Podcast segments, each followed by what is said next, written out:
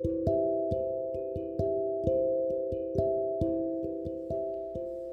んにちは。漁師場調整士の中村ひとみです、え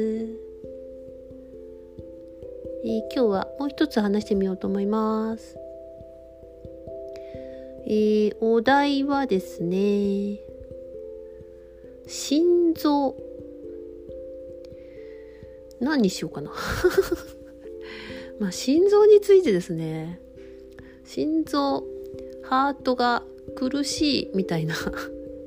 お題かな？はい。えー、まあ、皆さん今そんな感じないですか？呼吸が苦しいとかね。えー、心臓肺ですね。もう心臓と肺ってもなんかこう絡み合ってるじゃないですか。えー、まあ、絡み合っているので、まあ、どちらだけが調子いいとかってないと思うんですよね。そしてそれは、えーと、呼吸そして、えーと、体全体に影響するっていうことだと思うんです。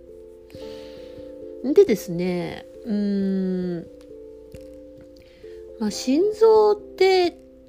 えっ、ー、と調整がねなかなかねできないっていうかしちゃいけないっていうとこみたいなんですよ。で私ももうここもずっと触れてないんですけれども、まあ、でも何て言うかなその血管とかねそういうものに対しては、えーとまあ、整えるようには、えー、皆さんに対してもしてるんですね。で、えっ、ー、とまあ、心臓は、まあ、血液を、まあ、循環させてるポンプみたいな、まあ、物理的にはそういう役割があります。物理的な側面だけ見るとそうだけどそうではない霊的なものがすごくあるんじゃないかなというのも、まあ、皆さん感じてるとは思います。で今すごくやっぱりこの呼吸が苦しい人が多い、まあ、喉も苦しいっていうのもね、えーと、いつかの回で言いましたけど、まあ、呼吸とが苦しんで喉も苦しい、えーと心臓のあたり苦しんであのなんか全部苦しいみたいな感じになるじゃないですか。で、えーまあ、心で思っていることを口に出すっていうことをしたくてもなんかみんなできないみたいな感じの、えー、な空気感みたいなの感じるんですね。でこの今こういうなんか圧がかかってる感じ G がかかってるとかあ言いましたけど、うん、これは、えっと、非常にその臓器特にままあ心臓にも負荷がかかってるなっていうのは感じるんですね。でこの何の負荷なのかっていうのをちょっと見てみたんですけど、まあ、これは本当いつもここで話してるのは私なりの解釈なのであの別にこれを信じなさいとかこれが正解でこれしかないよっていうわけではないのでねご了承くださいね。まあでも心臓っていうのを、えー、見てみた時にやっぱすごく大きなあの大きな観点からの圧力っていうのはこの進化できないっていう圧、えー、なんかでその前に進みたいのにその進化を止められているっていう圧力が今ものすごく強まってる感じはします。えー、どうでしょうかね皆さんそれを聞いてなんとなくなんとなく理解できるんだったらなんとなくやっぱそうなのかもしれないっていうことなんですよね。で心臓ってやっぱりリズムが狂うとあ大変じゃないですか。まあ、リズムが狂うのがまあ不整脈だったりとか、えー、するわけなんですけどああとねこうずっと小刻みに揺れてるっていう人もいるんですよね。その違和感として感じると思います。でねリズムなんですよやっぱり、えー、リズムね同じようにこうずっと拍動してますよね。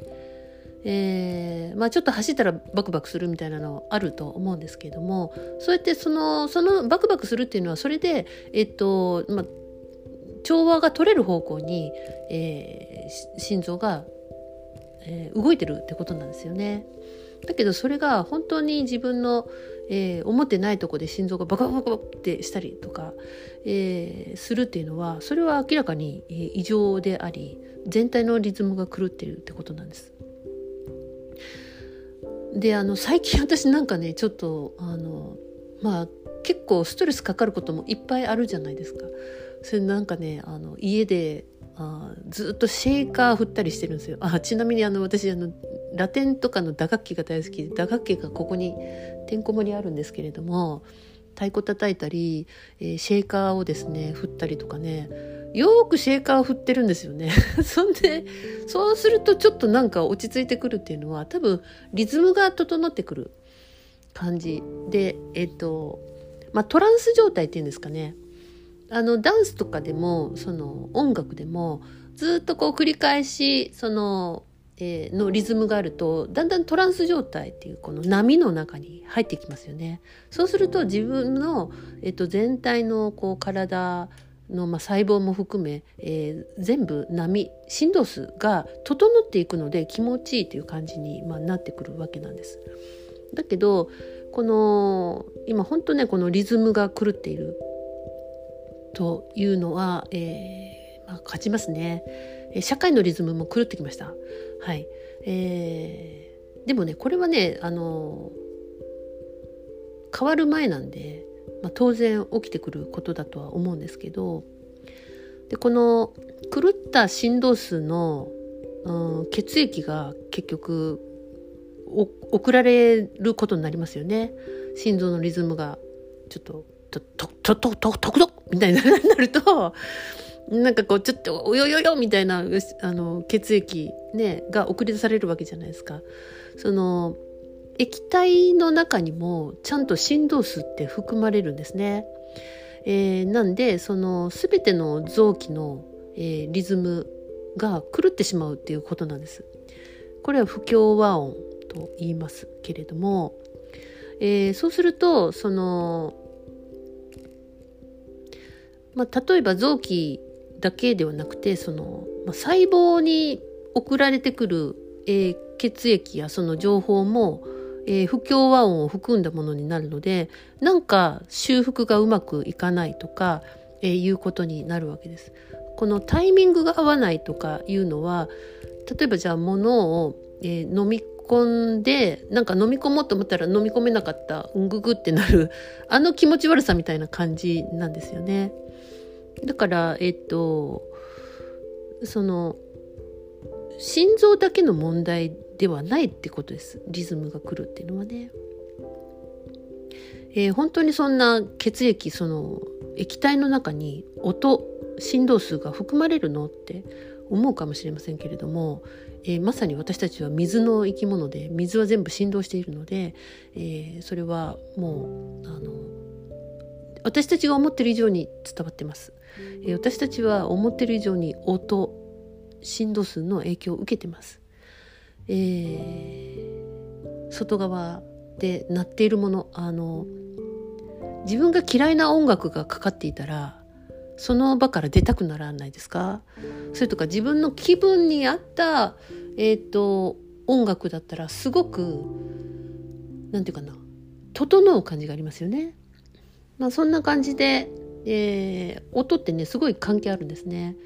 だから、えっと、自分の中に不安や恐れが減らないのはずっとテレビから出る不協和音かもしれないです。だからね本当にテレビを消す、えー、見ないっていうことはあの今すごく特に大事じゃないかなと。もういらんくないですかそんなニュース。そこそんなのつけてみなくても見たかったらなんかネットでチラッと見るぐらいでもねいいんじゃないかなって思うんですよね。えー、あなたが例えばじゃあ描いた絵絵からも振動数って出てます。だからこの人の絵好きとかあこの人なんかこんな感じで描いたんだろうなこの絵みたいなのが分かるのは、えー、その振動数を私たちは読んでいるっていうことなんですね。えー、そうなんです。門構えに音と書いて闇と読みます。えー、これが闇っていう風につけた人はすげえなって思うんですけどいや要は音を閉じ込められてコントロールされている。それを闇っていう。っていうね、えー、すごくないですか？はい。であのちょっと前に胸腺の話とかもしましたけど、えーまあ、心臓がそうやってこう不協和音になると、まあ、心あの胸腺にも、えー、関係があります。そうするとそのさっき免疫だとか、えー、まあ老老化ですよね。そういうものの、えー、サイクルも、まあ、狂ってくるあの加速するみたいなね。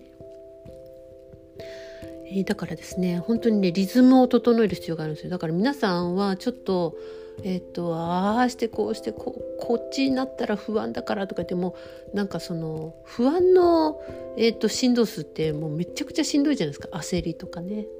そういうところからリラックスするっていうことを意識的にでもやっていく必要があるんですね。でそのそうじゃなくて、えー、あそうしようと思ってもなかなかできないってなったらその焦りの周波数とか、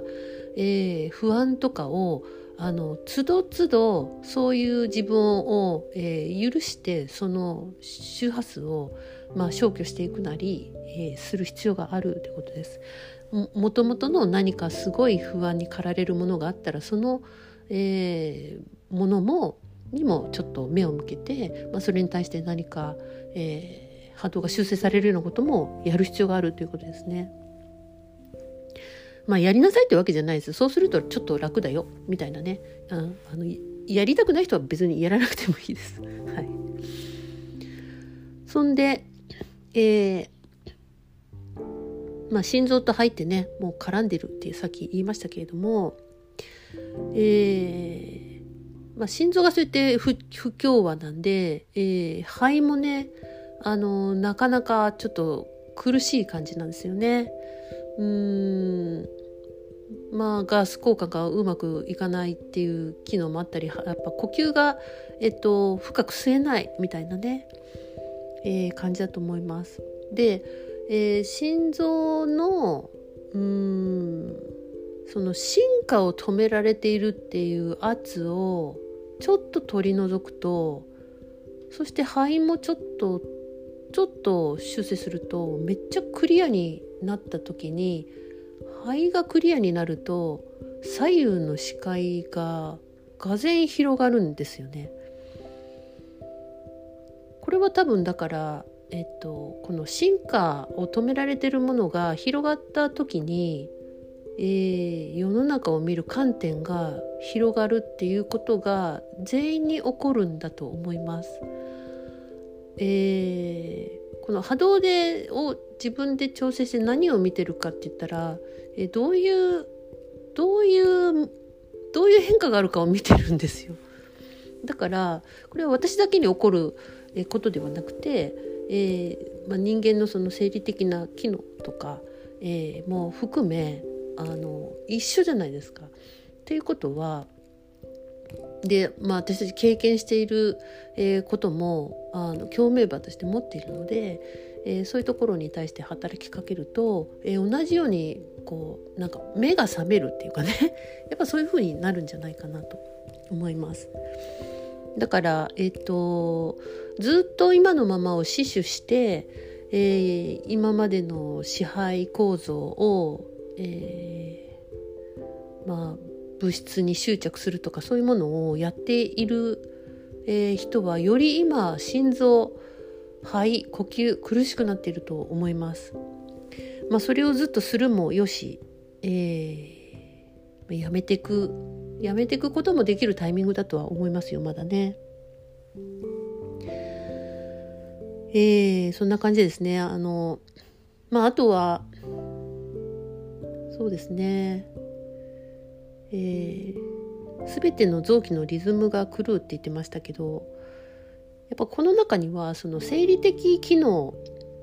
のを司ってる部分って多いじゃないですか。例えば排泄とかもそうですけれども、えー、そういう機能のリズムが狂う、えー、そうするとですね、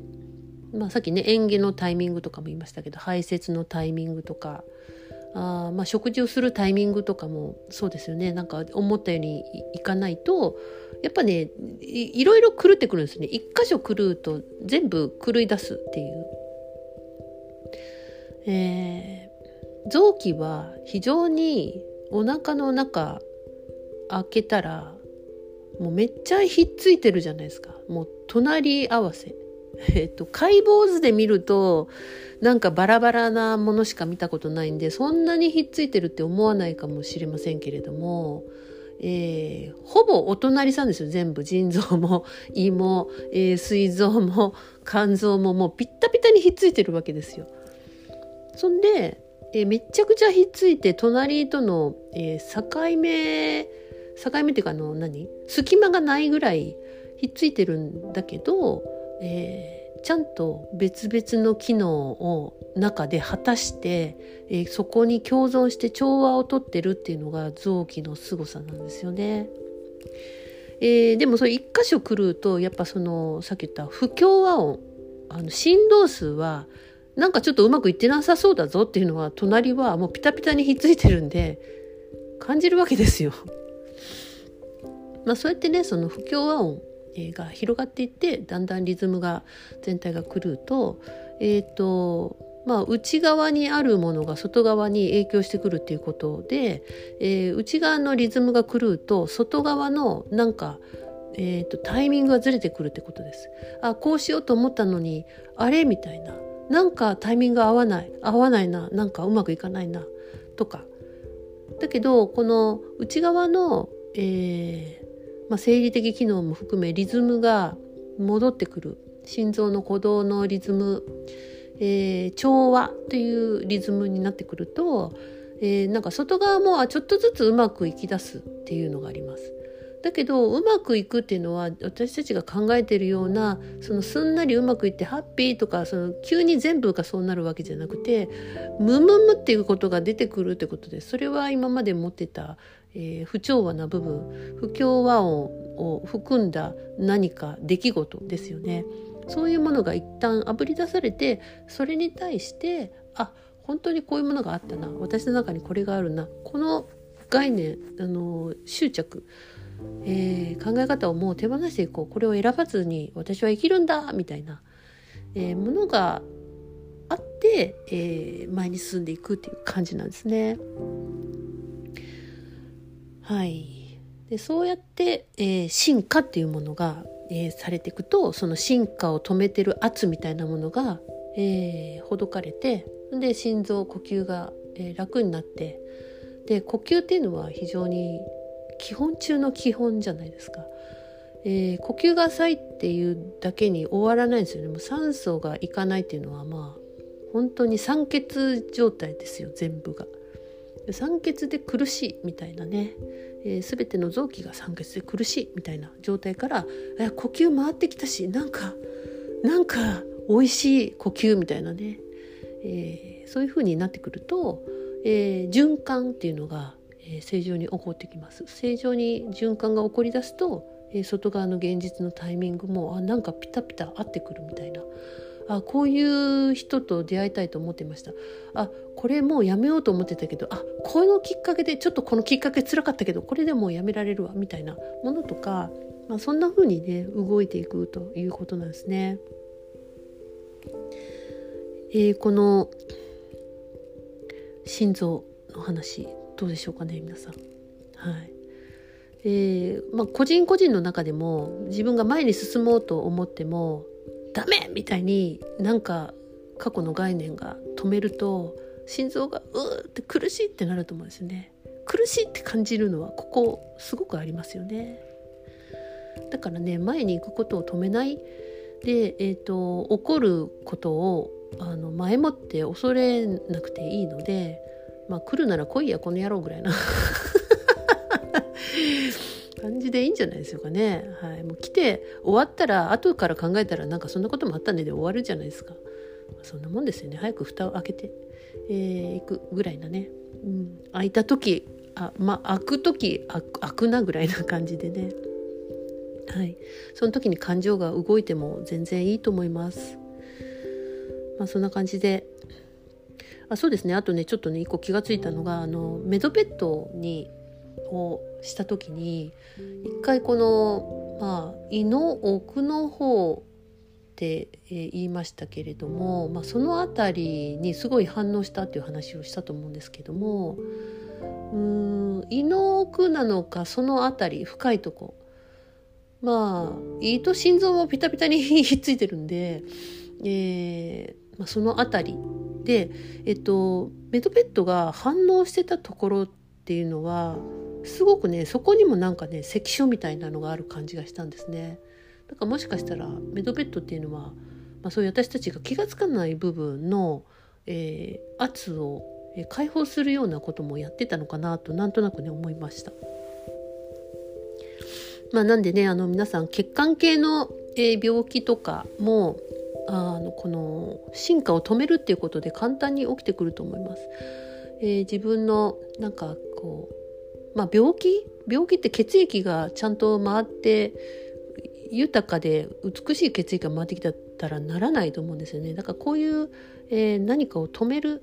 えー、というもので、えー、いろんな病気にも、まあ、簡単になれるんじゃないかなと思います。まあ、現にその、えー、心臓の、まあ、ところもそうですし大動脈とか、まあ、静脈ですねあと門脈とか見るとやっぱり結構あ心臓が辛いと同時に辛いですよね循環器系なんでね。まあそんな感じで、えー、ハートの苦しさは心臓の苦しさっていうことです。皆さんのハートが苦しいなっていう時は心臓苦しいなっていう時なんです。なんでね進化を止めないっていう、えー、進化の流れに身を任せるっていうことをちょっと意図してみるといいかもしれません。